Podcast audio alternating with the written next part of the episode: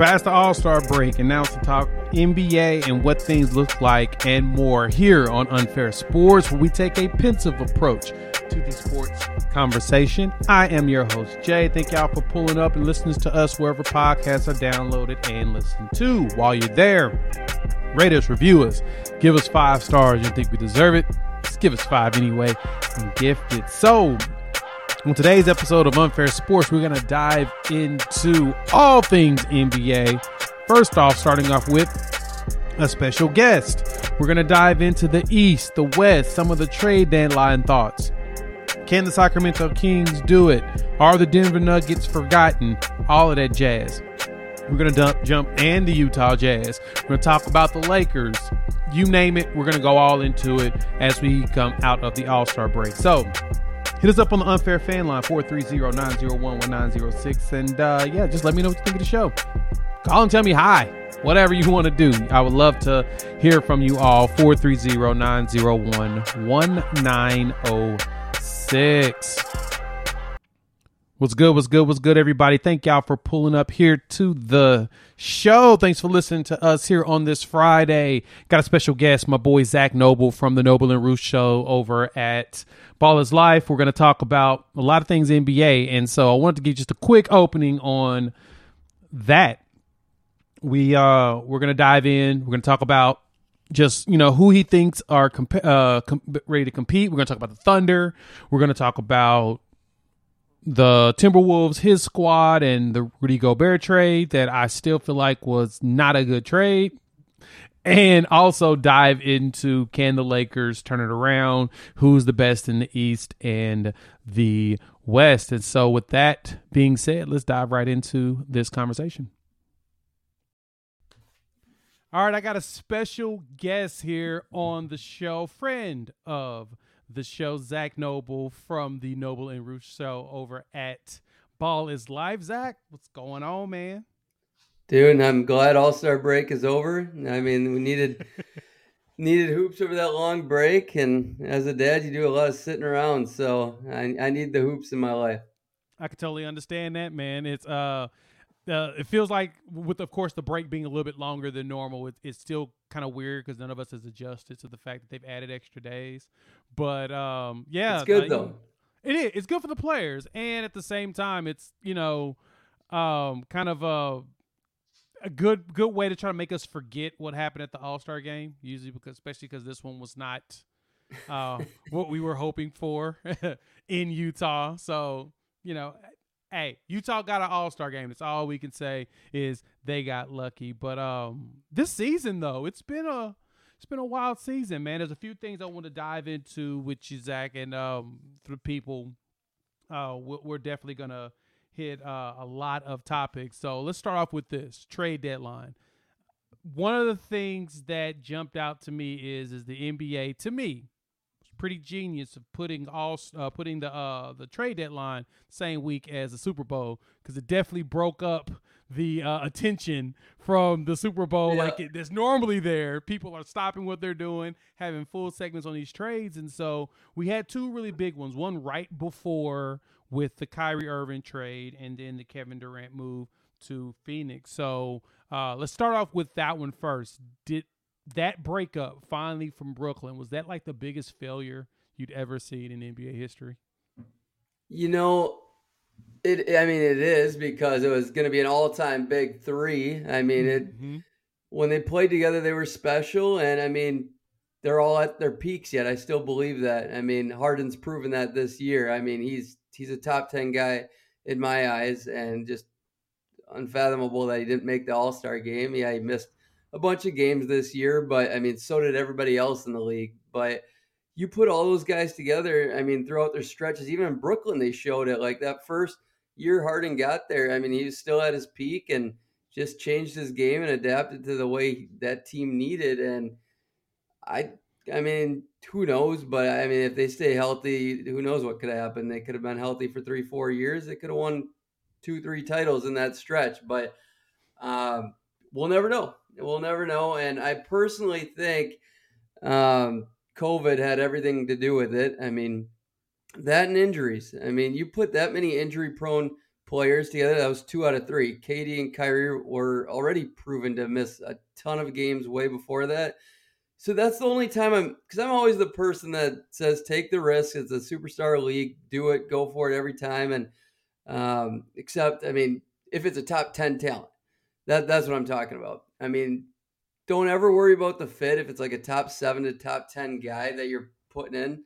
Uh, but when you got injuries that those guys have had and all the just other random stuff that have come up, it's like you got to think twice about it. Uh, but I think they broke up in a pretty good manner. I mean, I think Brooklyn's in a fine spot. They got a lot of their picks back. They got building blocks that are going to be good forever. I mean, if they want those guys to stick around, they're going to fit with any type of talent they bring in. Uh, I'm just worried that my boy Cam Thomas, who I'm really happy for, um, is breaking out and he's getting his opportunity. But now Spencer Dinwiddie's coming in, he's taking his minutes, and Mikal Bridges. So hopefully they don't screw up that because it was getting special um, for Cam Thomas there. Yeah, I agree with you there. And I'm wondering what Brooklyn's going to look like. Even though right now they are playoff bound, can they keep the pace to keep themselves at least into the play in and make it kind of interesting with the stars gone? Because, of course, when Kyrie first got there, same thing with Kevin Durant, this team was still a playoff team, playoff caliber team with Dinwiddie and all the players they had at the time. And then once people started to ship out and ship away, maintain playoff status. But of course, as you mentioned, health has been the biggest issue. So Kyrie going to Dallas and then Kevin going to Phoenix, in which Kevin wanted to go to Phoenix this summer. Yep. And I'm still intrigued and I, I guess I'm perplexed at the fact that Brooklyn didn't just blow this up back then when they knew they should have and they waited long term. But do you see like the Kyrie play in Dallas? Which one do you think is going to work the best? Kyrie in Dallas or KD in Phoenix?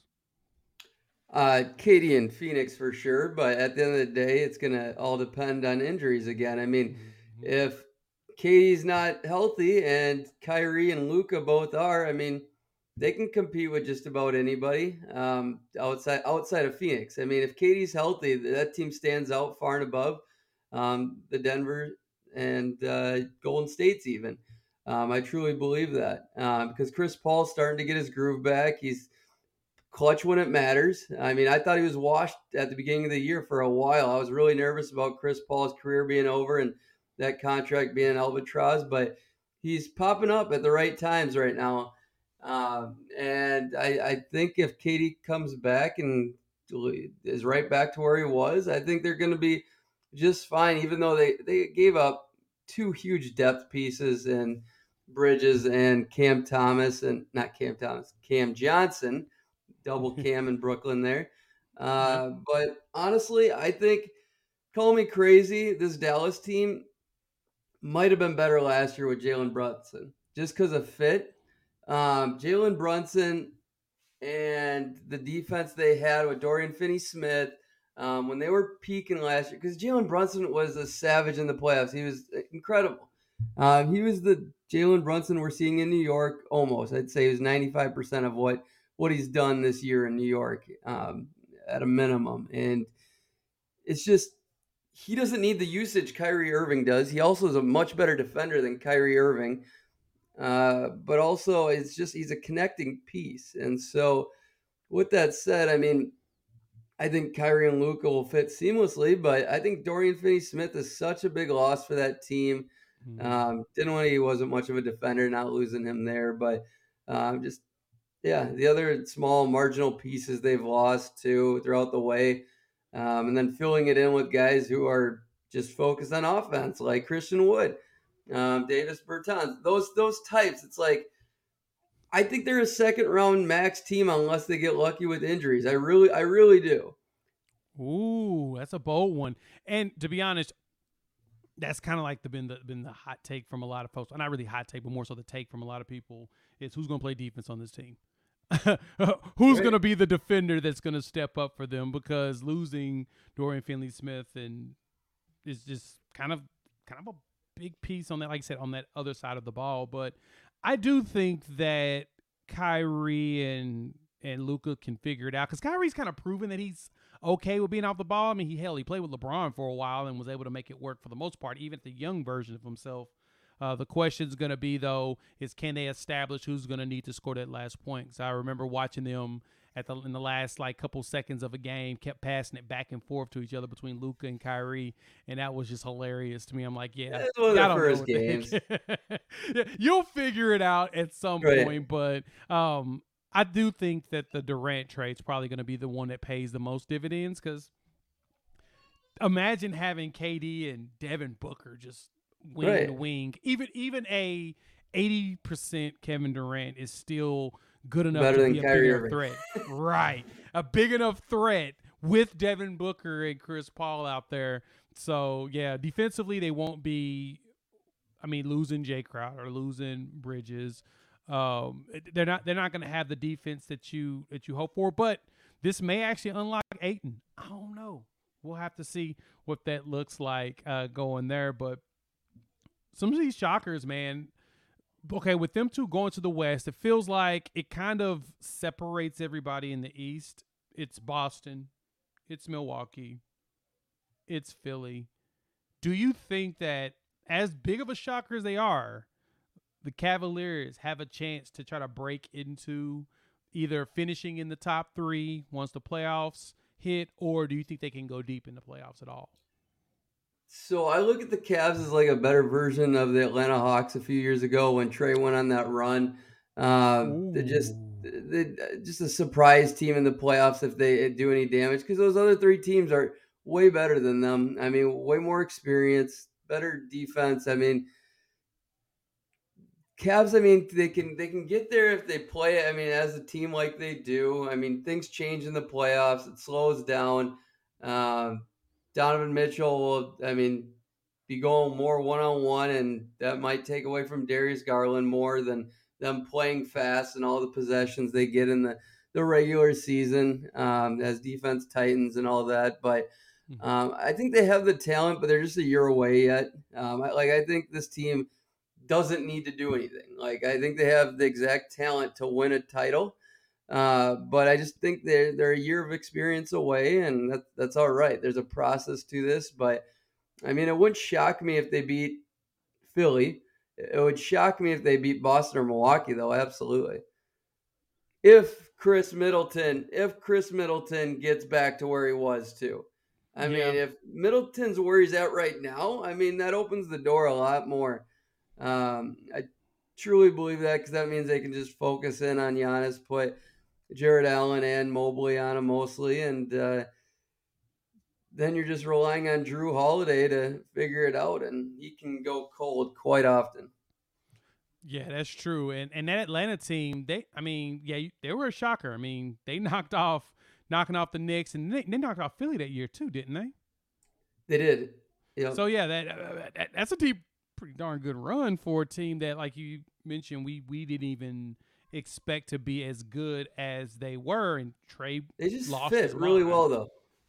Yeah, they did. It, which is crazy, and I, I, guess that that's a good segue into the firing of Nate uh, McMillan. It, it it I I don't know if I can say that I was surprised, but because it seemed like there's been nothing but a bad aura around them since Nate got the job and had that run. It just felt like it was in it was inevitable for them to him to lose his job because the stars who probably Trae Young and some of the others don't like the fact that he's known for holding everybody accountable and it just didn't really just mesh well. Did Atlanta make a mistake letting him go so early? It's getting really weird in Atlanta. I mean, it's quite unfortunate. I liked the DeJounte Murray move. I thought it could only help. And um, honestly, I don't think any of the players are at a fault right now besides Trae Young. Like this is the second coach he's ran out. They've given him all the power, and now I mean, more and more reports are coming out about Schlenk originally wanting Luka and um, 92.9, their main radio station. A lot of people mm-hmm. think it's kind of fraudulent and they like to blow a little, little smoke here and there, but I mean, it is what it is. They're a big radio station there, and they're reporting that um, that he was all in on Luka and he got pushed into trading for Trae, but also that they're thinking about trading Trae this offseason. And um, I mean, he's ran two coaches out of town. Let's let's be honest here. I mean, and he ran a really good one out this time. And it just seems like John Collins and him uh, beefed quite a bit. I mean, there's a lot. There's just a lot of smoke that's happened around Trae. And I, I don't want it to be true, but like when all these things stacking up, like it's hard to get past this. And it's not like any of his teammates are rushing to his defense. Um, you don't hear Capela's or DeAndre Hunter out there saying this is my guy, or any of the young rookies saying this is my vet. And like we're gonna be fine, but no, they're just chilling. They're just letting it happen and letting it unfold. And um, I don't know. I think they're going backwards. And I mean, you got pieces that you can still build around and have a great team and take back the pieces for Trae Young and still be fine. But to trade Luka Doncic and to make it to the conference finals a couple years ago with this guy who was looking to be an NBA icon for a long time, he jumped on the scene very quickly. And then you trade him for which it's never going to be what you're trading the guy for. The, the, player is always worth the pieces, especially when he's young. I mean, it is. Yeah. It's just how it goes. I mean, it's like KD and Kyrie trades, even though Brooklyn might have done all right, but yeah, the player is more worth it usually. So um, I don't know. I feel bad for Atlanta fans, uh, but it's going to be interesting how that plays out. I think they're going to be the most intriguing team going into the offseason if they don't like make the playoffs, especially. I mean, I think there's no way they don't make the play in, but you never know. I mean, Orlando's rolling right now and uh, that would be pretty pretty bad looks if they they pass up Atlanta here. No, and I agree with you there. That that would be quite actually terrible for Atlanta if they let Orlando of all teams pass them up, um, being at the current eighth seed uh, for the play-in. And yeah, I'm I'm I'm intrigued at the idea of trading Trae Young and where you would ship him. Like, what team would actually want to take him on? And his contract didn't feel confident that he could be the number one on the roster, even though, you know, both him and Luka have made, well, Luka's made three playoffs. He's made two, and they both only made one conference uh, finals each. So. That's um, really good. That's really yeah. good at this point in their career. It's like, yeah. what type of expectations are we putting on these guys? Like, it's okay, even if even if Trae Young had a year where he's just sitting around 500, like he made up for that in years where he wasn't expected to do shit. I mean, Good point. just because you traded all these guys for him doesn't mean you can't rush the rookie process. It just worked. You got lucky. Trae Young is still really freaking good. Things are gonna happen, but like players get passes early on in their career if you have any sort of um, empathetic and realistic brain uh, like Michael Jordan didn't make. He struggled in his first couple years. Come on, I mean, if you're gonna compare him to that, like LeBron didn't come into the league going. Yes, LeBron didn't have the roster Trae Young had. Sure, yes, context matters, but um, the fact that John Collins has gotten worse this year has really been disappointing. Um, bogey a little mm. bit, but he's still he's still fine. Uh, but Trae Young's got to be a dude that makes players around him better. Okay, that's what it comes down to. And if he can't make good players around him better, that's a problem. And right now he's got good talent around him, uh, but I, I'm going to give him a year pass for sure.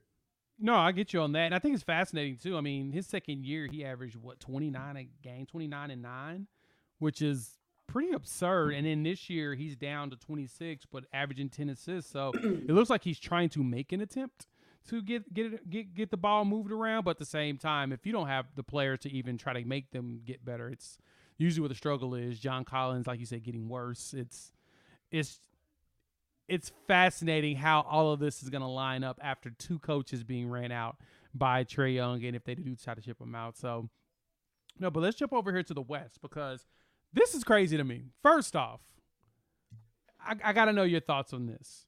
You believe in the Denver Nuggets? I do once um, they make it to the playoffs and Jamal Murray is still a little bit better than he is right now. I, I just don't think he's good enough at this moment. He's still getting his legs back, his consistency back. I mean, he's literally, I mean, whatever people thought of like Harden last year, like from Harden's peak, that's what Jamal Murray is right now. It, it, it really is. Like, but I'm not comparing him to Harden. I'm just saying from Jamal Murray's peak, the same decline that Harden kind of went through getting his legs back last year. Yep. Uh, but Jamal Murray is going to be fine. Uh, he's shown plenty of glimpses. Um, his numbers are are fine. It's just that he's not explosive as, enough as he, he needs to be, and not as consistent as he needs to be. Even though you can argue his numbers say differently, but the the tape shows that uh, he just needs to be better more often. And Michael Porter Jr. is always a complimentary piece. The rest of the team is what's getting this team over the hump. Like it comes down to Jamal Murray, in my opinion, because the rest of the pieces really don't need to do much besides their role. You know, Jokic, we know what he's going to be in the playoffs. I mean, he's to be good. He's to be can be stopped at times. Eh, but if somebody else isn't hot, he's to have a tough time opening up for everybody else. I mean, to beat those really good teams. Yeah, see, like so, like for me, I'm not sold on Denver, and it's really no shade to them. It's more so that we've seen this movie before. We we know we've seen Denver be really good in the regular season, make it within the top three seeds, go out there, somebody gets hurt or they fall apart right there at the second round or the first round. They've made one conference final. They've made two conference finals in like the last 15 years.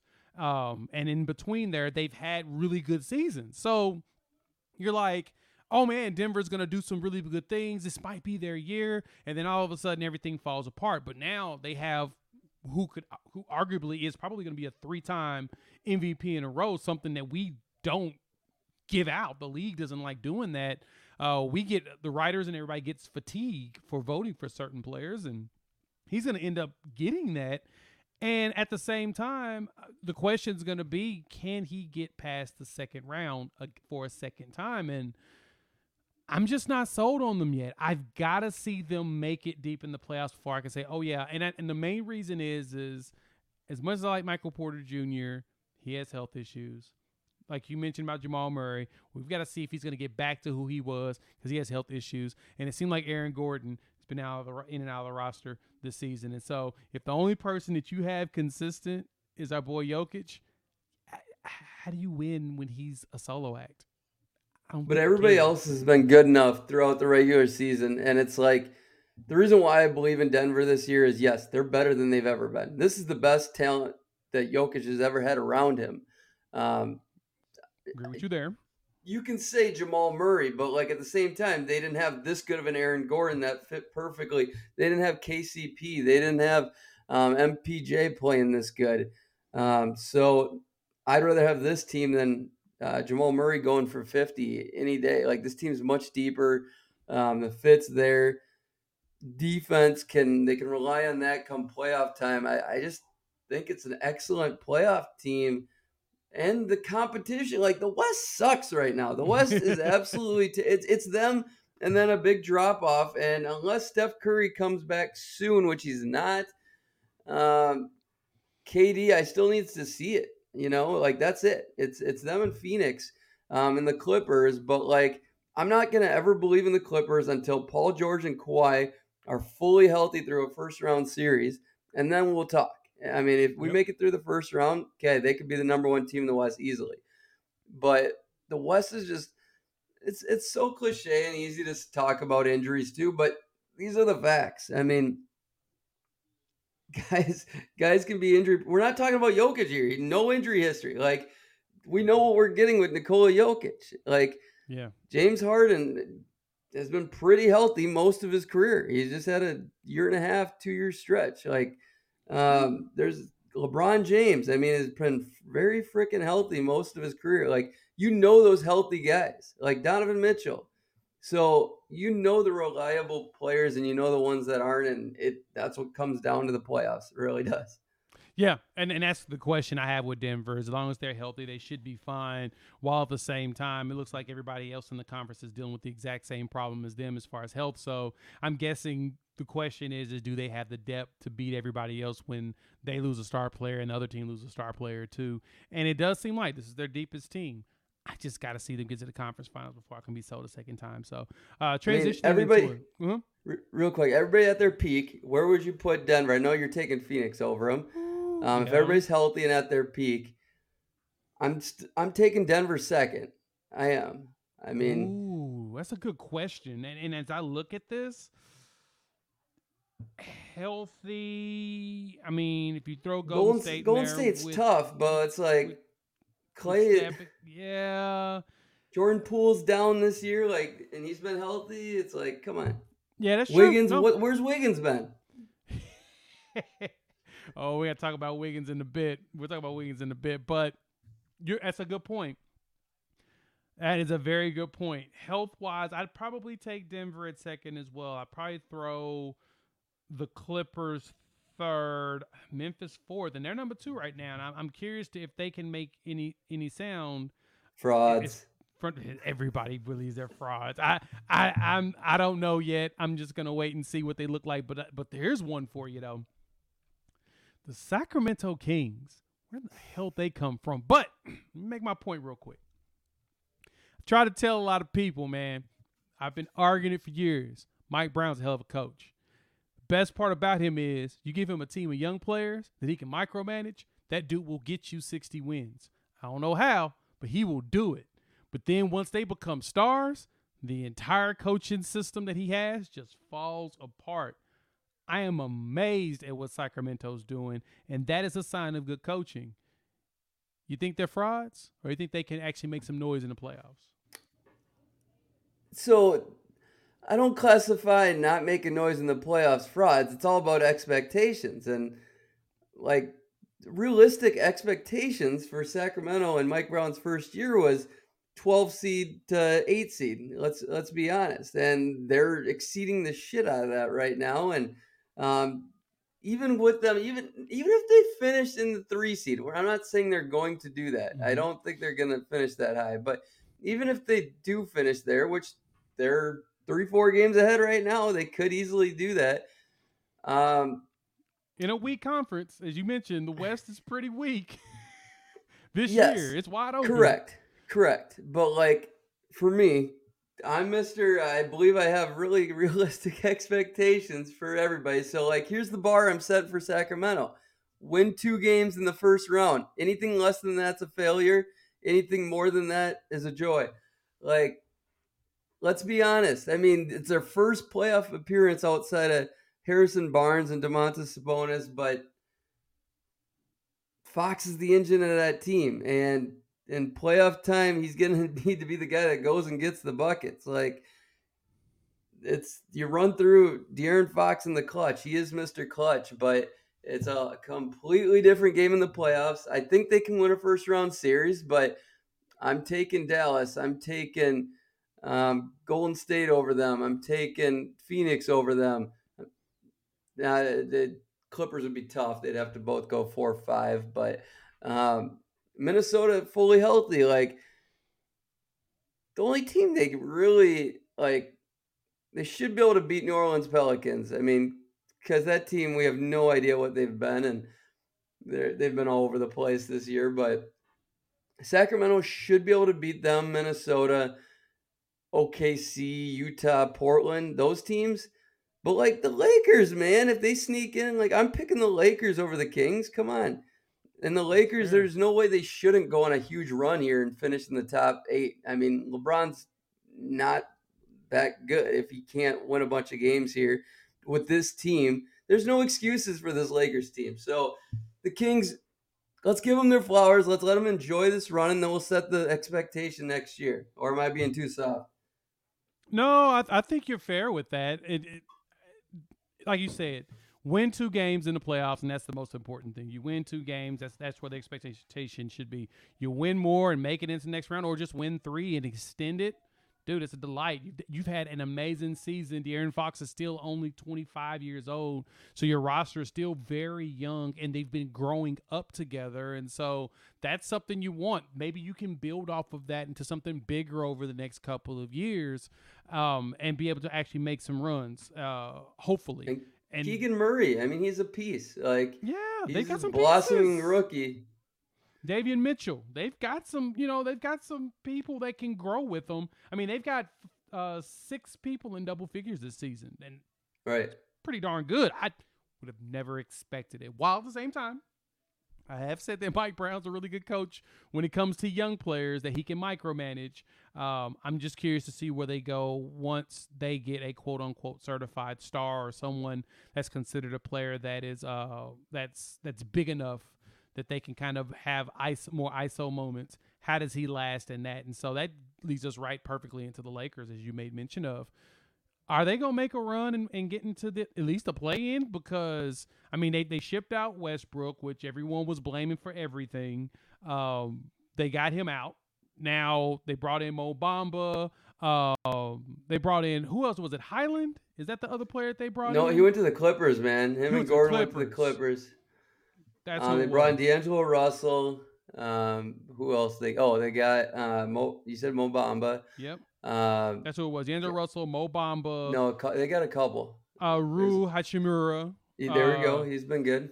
They so they they they, they they're building. Oh yeah, Beasley and Vanderbilt. You know, Huge. basically everybody from you all. Everybody that you all brought from, from Minnesota went over to the Lakers. I'm still Can heartbroken. They, yeah, I know you are. I know, especially Vanderbilt. That was your dude. I'm you've been you've been high on yeah. him for for a He's bit. incredible and perfect fit next to AD. Yeah. So so how is do, do you do you see them making something happen now that they've got some young players that can play in the post next to Anthony Davis with Vanderbilt and Mo Bamba and um, having a defender, I guess, in Hachimura, who we believe is solid at that, and then LeBron doesn't have to do literally everything on the court. Can they turn this around? So there's six games out of six seed. Okay, that's shouldn't be out of the picture. Like they should be zoning in on that. I'm not saying I expect that. I'm not putting them there, but like. No, I take that back. There's six games of the three seed, Sacramento. Yeah, so let's let's be realistic. and, six. yeah, and it's Sacramento. So you're in this thing if you just grab your balls and go at it, man. Like they have the players, they have they have their dogs. Like just practice harder. Just they, these guys should fit really well. Like LeBron and the whole front office and everybody around Laker Nations bitching and moaning about the depth. You have the depth. You have shooting. You have everything you need right now. Like if this was the team at the beginning of the year they'd be a top five championship contender on paper. So they should be, in my opinion. But I'm not putting them there because they're so far back right now, nor do I expect mm-hmm. that. It's just there's no excuse for not being a top eight team. Okay. Uh, yes, they're in 13. I understand that, but like Utah, Portland, OKC, like those teams really aren't going to go that hard to finish the year, and they're young. Um, so there's no excuse for at least finishing nine or ten. I mean, Minnesota doesn't have Karl-Anthony Towns. Like they should have been ahead of Minnesota all year in the first place. Um, AD and LeBron played a lot of games. They played enough games, and so uh, I personally think they're. I mean, if they were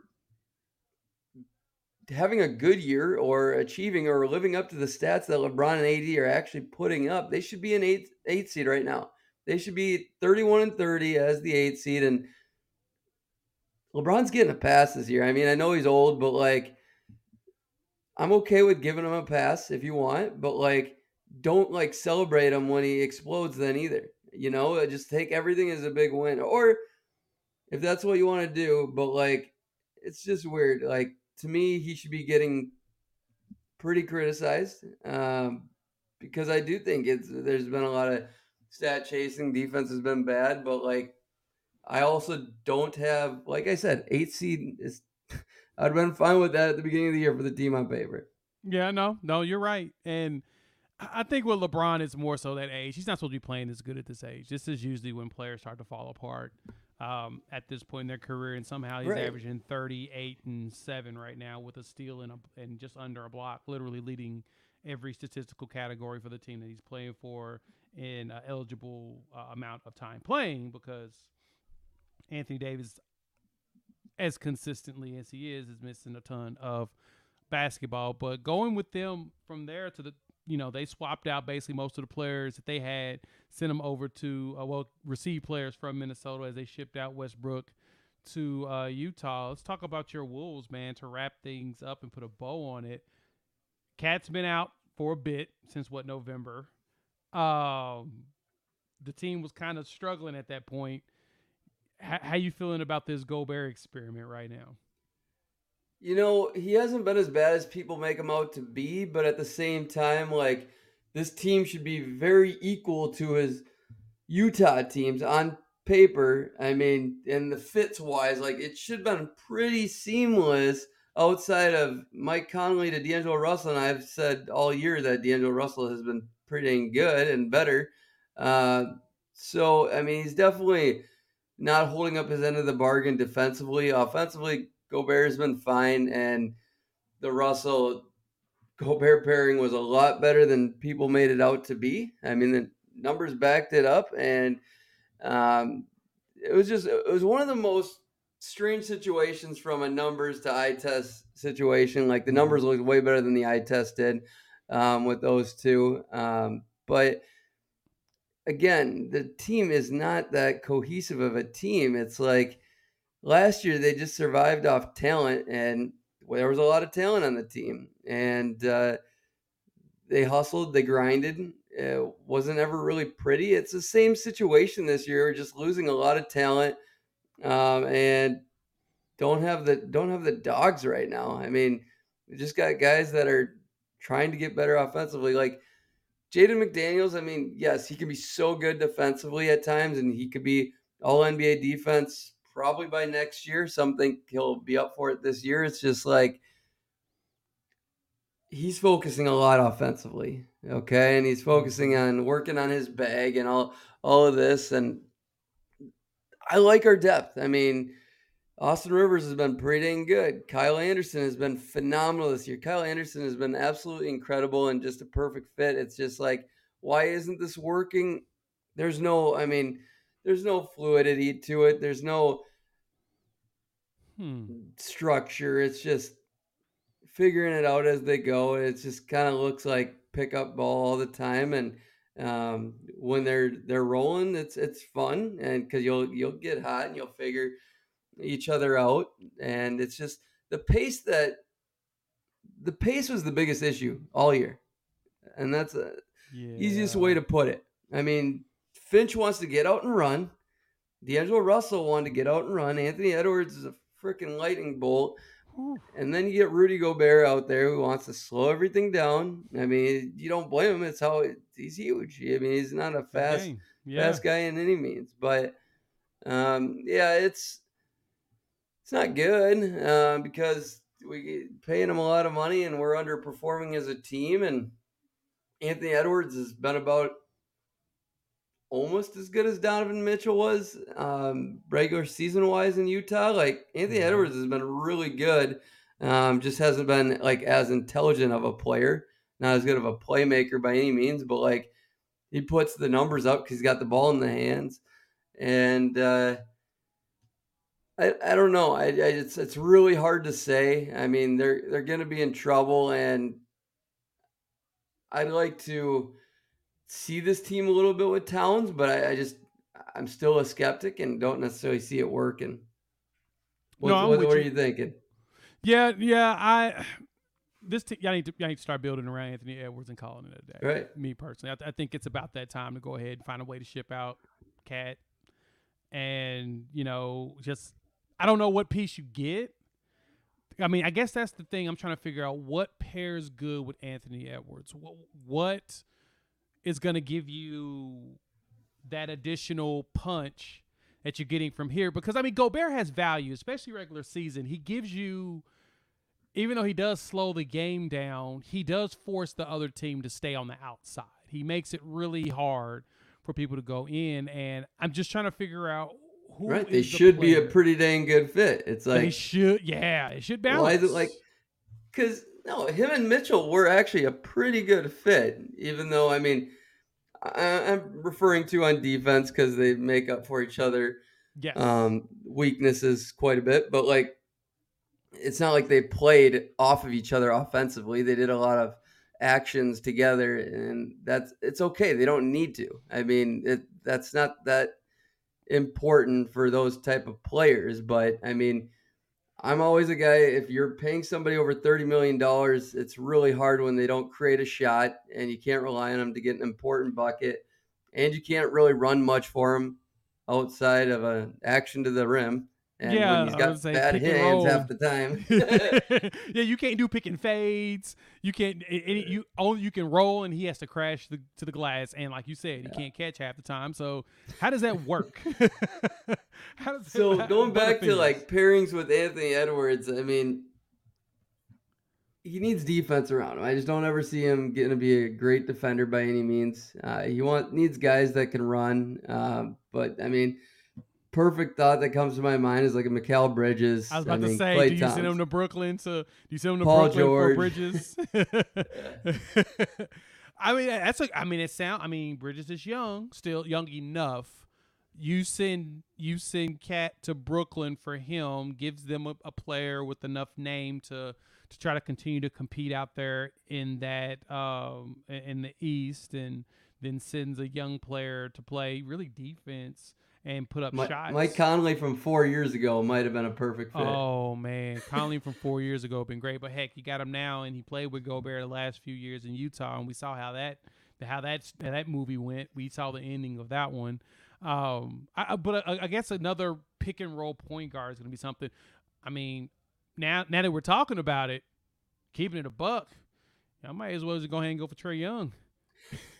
See, I, I always dreamt of like the Trae Young, Karl-Anthony Towns pairing, uh, just the, the deep bombs and spreading the floor with those guys and just running it. But you'd have to have two through four being incredible at defense. And But you throw, but you If- if Trey and Dejounte- can't work that well. And I thought they were at the beginning of the year a little bit, but um, obviously not right now. And they can't work. I don't see Anthony Edwards and Trae unless you literally have the best defensive players of all time, Scottie Pippen, uh, Kawhi Leonard surrounding those two dudes. Like, I don't think Ant's gonna like be a zero on defense, but he's not Mhm. gonna be that positive. Yeah, he's not gonna be enough to really balance Make out up for Trae Young. Yeah, right, right. If if Dejounte Murray couldn't, how do you get that there Right. with uh with uh, Anthony uh, Edwards, who isn't not that he's not as good a defensive player as Dejounte Murray, but Dejounte Murray focuses on defense. So Like Jaden McDaniels, perfect fit. Like there, we got two. Um, the rest is like I, I don't know what we're gonna do, how we're gonna find it, but hey, that's for people a lot smarter than us to figure out. uh, but right, my my thoughts are that I want another ball handler next to Anthony Edwards. Like I'm definitely not for point Ant. He's definitely not ever going to be to the level like even Devin Booker. Even though I like Devin Booker to have a Mm. true point guard next to him as well. Uh, but like Shai Gilgeous-Alexander, that dude can play one through three, no problem. Even though he's the best with the ball in his hands, for sure. right. That's not Ant. Like I just fair. much prefer him to get the ball past half court. Yeah, I mean, I mean that, that's a good way to get Trae because I mean Trae's gonna force him to come up on him. He can- Stop pushing him on me. can- and he'll and he'll force them to have to defend him at the line, and it just does nothing but open up things up for Anthony. Send me know? Dejounte. It can keep Trey. We'll take Dejounte. Okay, I mean, hey, that's actually option number two. the The question is, is would Minnesota be willing to send some of the Utah draft picks down there for Murray? Because Atlanta's, of course, going to want to recoup some of the uh, the losses they had to San Antonio for him. But that's an interesting one. All right, last thing we got. I got to ask. You know, I got to talk about uh, my Thunder and uh, how they're playing. Man, It- you, you, you see this team making it into uh, making it into the play in this year, or you think they start the tank for tank for Victor Wembanyama right now? I don't want them to. I want them to keep going because that means Shai's rolling and just peaking like he is. Like, why? Ta- why take the train off the tracks when things are going so well and um, this guy can speed up the process? And Jalen Williams, man, that dude gets better every time he touches the floor, and he's looking like I'm putting money on he's a starter for a long time. So really, if you break it down, you could potentially have two to four starters already on this team, and for the long term, and like, why not figure that out sooner than later? And there's a world where you don't get Victor either. I mean, they're not gonna. There's no way they they could lose every game to finish the year, and I don't think they'd still get yeah. Victor Wembanyama. So yeah, I don't think they win the, the Victor sweepstakes, even losing right. all their games. Houston's really awful, and I know that you've been an advocate in a way for them in the beginning, but I've noticed a lot of your support's been kind of falling back on. You know, Silas is not a very good coach. At the same time, these players don't seem like they care in Houston right now. It's like, what are they doing down there? Um, they're like on an eternal tank. Them and the Pistons. And I remember Oklahoma City was always considered the black eye of the NBA yeah. with their tanking, but it seems like Detroit's been tanking for like nine years it feels like Sacramento was as well, but they finally got good this year. And Houston, ever since the James Harden trade went down, um, they truly have not learned how to play basketball again. Are, are we going to get Houston back? Are they going to ever that's show the, up again? That's the power. That's your Mike Brown factor, man. That's the power of a great coach and Mark and OKC, and then you also have uh, the best player of all those teams you mentioned, and Shai. Like, dude's the real deal. Uh, so why not like have him help develop these players more and focus on your top talent and see where that takes you. They'll get experience by I'm always a person that says, especially with young teams, just let if they're ready, they're ready. You know, let them let them go try, and it, it, you gotta. There's a process to it. I mean, usually if you make the play in, you're probably going to be better next year and you have that experience. You understand what the playoffs are like. Why not go dabble with it? And other people's opinions could be different, but I say go for it. This team has a lot, a lot of great players um, for a long time, like Lou Dortman. He's just on a good contract. He's just valuable in so many ways in your mind, I guess, what players, like how many players you think are the, for the long run? Like, who would you want to hang on to? Like, I, I count five or six. I'm I'm about the same. I'm seeing about six. I mean, between Shai and Giddey, who I'm really I'm not gonna lie, I'm surprised that they work so well together. I figured they would work together, but not as well as they are. And and Giddey is doing nothing but improving even at 19 years old. You know, mm-hmm. he's looking like he the game is starting to slow down for him and everything. And then bringing in Jalen Williams, that dude's a stud. He's one you got to. It's like it's him, Dort. I mean, of course, SGA you have to keep. I mean, if there's a definitive, those three are the ones just like you. They're off the table for anybody. And then you, I, I'm gotten to the point where Giddey's on that. You can't touch him. You can't go nowhere. Um, I don't. And then from there, the rest. I mean, I think Isaiah Joe might be one where it's like we need to hang on to him, and then Chet, in which we haven't even seen Chet yet. What he's going to be able to contribute as someone who's not going to even have as much pressure, even as a number two pick. He's not even mm-hmm. have a lot mm-hmm. of pressure on his back walking in there because it's all going to be on Shai, Josh, uh, Dorton, and Jalen Williams, which I think Jalen Williams has a chance of being being all star caliber, the way that he plays, right. as young as he is, he's out there, man's cooking. I'm like, I went back and started watching some games. I'm like, dude. He's gonna like, win me my fantasy championship, man. he's gonna be the dude to get you there. And at as a rook, man, it's it's just shout out to Sam Presti. I watched Ousmane Dieng play in the G. I went and worked a couple of games at the beginning of the season and watched him play. And you can tell he's super raw, but man, if it clicks, if it clicks in, in, in the next couple of years, he's going to be dangerous. He'll be another one of those. He could even be a trade piece where you can get a couple of firsts out of him because of just the ceiling is really up there. Now the floor is kind of low, but that ceiling is high with Dieng. So they're putting some stuff together. Now I'm trying to figure out who's gone. Like I feel like Tre Mann's gonna have to go, and it's not because he's bad. It's because somebody could use a good point guard who can shoot. Right.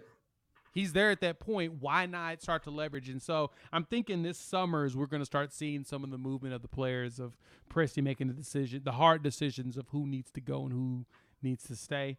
Um, I'm kind of curious to who actually gets chipped out. Bazley getting shipped out kind of surprised me, but not. I wondered if how long we had left with him on the roster, and sure enough, they're like, "Yeah, go ahead and make that move. It, it's no point in hanging on to him when we know that he's not, uh, he's not in the future plans." Uh, I want to see if he plays. I don't know if he's going to play in Phoenix. That's a good question. I mean, hey, Cameron Payne found his new career in Phoenix after basically falling out of rotation in Oklahoma City. Yeah. There could be a chance for Bazley to be able to pick that up, especially now that Bridges is gone. You kind of need a wing that can Cam Johnson minutes. That's what I'm thinking. Yeah, there you go. You need somebody that can play that wants to try to play defense. If Bazley focuses on the defensive side, why not, you know, take that Cam Johnson spot, get some deep, get you know, play some defense, get a three here or there, boom, you might have it. But um, think the future is bright, and I'm with you. They need to go ahead and just push for it this year. Go get a playoff spot, see what it looks like in the play-in, and if you make it into the playoffs, try to win Series One, and uh, from there, just you know, continue to grow together. So.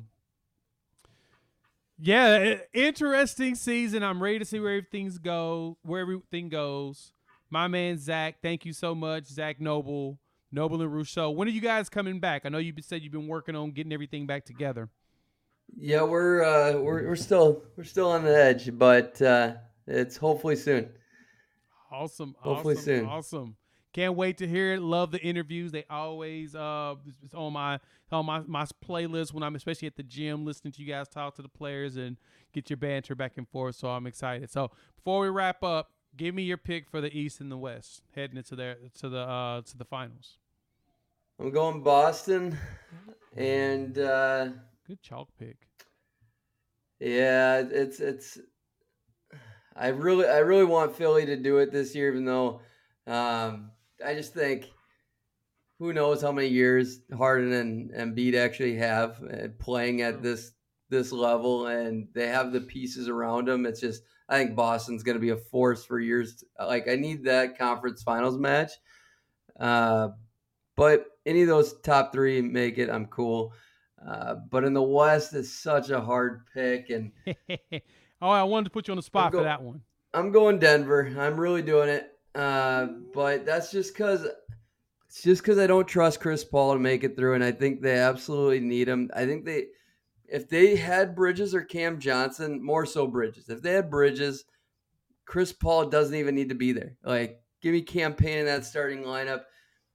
They're good. They can win. Uh, but they need Chris Paul and they need him bad. Uh, so I just can't. I'm relying on this Denver team much much more right now, which is always risky. But um, the Clippers, I, I, want Westbrook, man. I want him to come back and fit with his boy PG. I think that could be fun. i I'm not going to bank on that either. But yeah, Denver and Boston. How about you? Uh, so I'm right now. It it all depends on if Middleton can get healthy, but I really do. I, am thinking the Bucks make it back. I think that they they go ahead and uh, lock things down. They're on a 12 game winning streak uh, right now, and I think that they just go ahead and buckle up.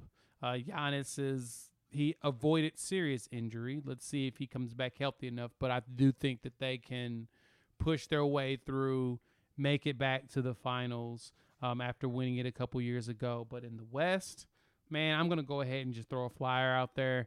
I think the Suns ends up making it. Kevin Durant comes back healthy. Chris Paul plays enough ball, and it's gonna be just KD and Booker cooking for the rest of the year. And boom, we see them in the NBA Finals playing against the Bucks again Ugh. in the rematch. And the question's gonna be, can the Suns actually win it this time with the additional scoring power of Kevin Durant because That's going to be tough trying to defend Kevin Durant and Devin Booker. I kind of want KD, KD jumping so many teams. With yeah. KD jumping so many teams, there's so many good storylines. I it mean, is. you got the foot on the line against Milwaukee. You got um, in the West. I mean, if Golden State comes along, you know. It, it's gonna be fun. It's gonna be fun. There's so much to talk about with it, and I really want to. I want Kev. I want a player of Kevin Durant's caliber to just become a mercenary. Just go team to team and win championships. I would love for him to go win a championship in Phoenix. I want him to and leave Phoenix, go somewhere else, and win a championship in like in, in Philly. I just want him to be a mercenary, and that will be every year. Go to a new team, get a fat contract, win a championship for him. But yeah, that would like be dope. That would be dope. That would be dope. So that's Minnesota. Zach. Here he comes. Here he comes. He's going to Minnesota. He's going to get Anthony Edwards his championship too. So, man, I appreciate you pulling up as usual to the show, bro. Oh man, thanks a bunch for y'all pulling up and listening. Thank you, Zach Noble, for always showing love here with me here in Unfair Sports. Um, thank y'all for listening wherever you're at. Hey, while you're there, man, you may as well rate us and review us and give us five stars. You think we deserve it? Man, just give us five anyway and gift it. So, for Mike, Bob, and Wendy, thank you so much for doing what you do best and helping your boy getting this bad boy out. We'll have another episode later this week. Uh, well, next week, actually. You know, we're at the weekend. We're definitely going to get back to the twice a week um, regime and talking more NBA, talking some NFL offseason, probably a little college football as the news drop. So this is going to be my uh, therapeutic place to really just continue to chat. So I appreciate y'all showing love and support. And so with that, we'll chop it up. I don't know in a few days. Peace.